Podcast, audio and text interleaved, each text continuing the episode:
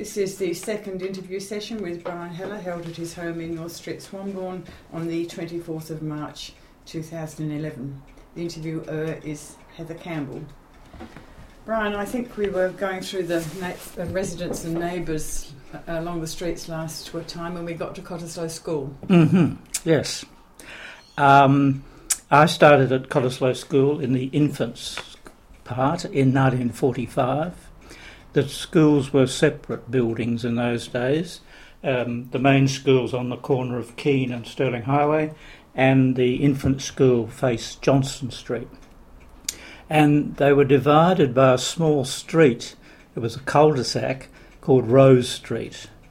So, and there were two houses in that street, one right at the top and one at the side of the, at the school gate, and that was occupied by the Bant family, who had the removal business in Cottesloe for many years, and Missus Bant ran a second-hand shop in a couple of the sites in the area.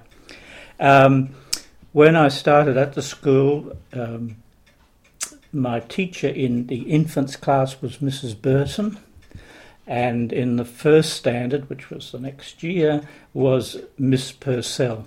Quite two different women, but Missus Burton was very motherly, just the right person to be in charge of the infants, and Miss Purcell had a bit more strictness about her because we were growing up.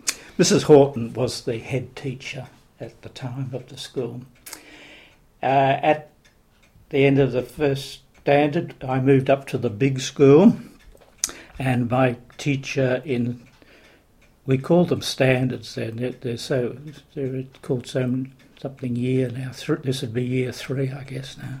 Um, she was Miss Janet Irving, very pretty, we liked her.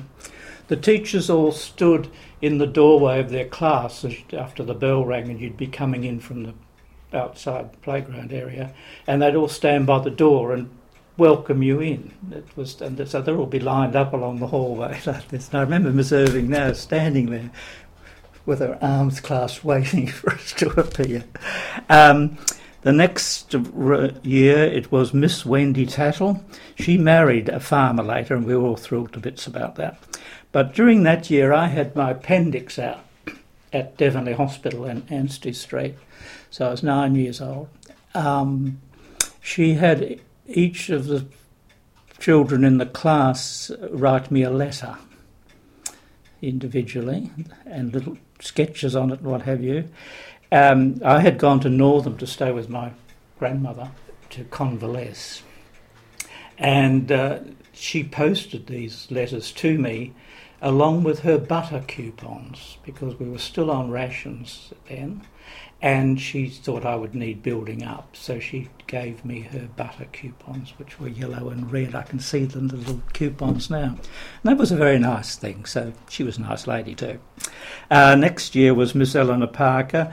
She went on to be Mayor of, or Lord Mayor, of the city of Subiaco after she left teaching. She um, was replaced in the next year by uh, Kevin Gallagher.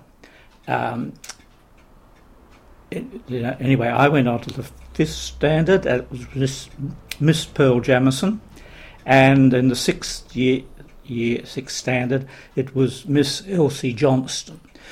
Miss Johnston had come from Northam, and therefore, and she'd gone to school with my aunt Lola at Northam High School, and therefore knew the Heller family in Northam, so um, some of the children thought I was especially favoured, but it was just that she knew the family. That was quite different.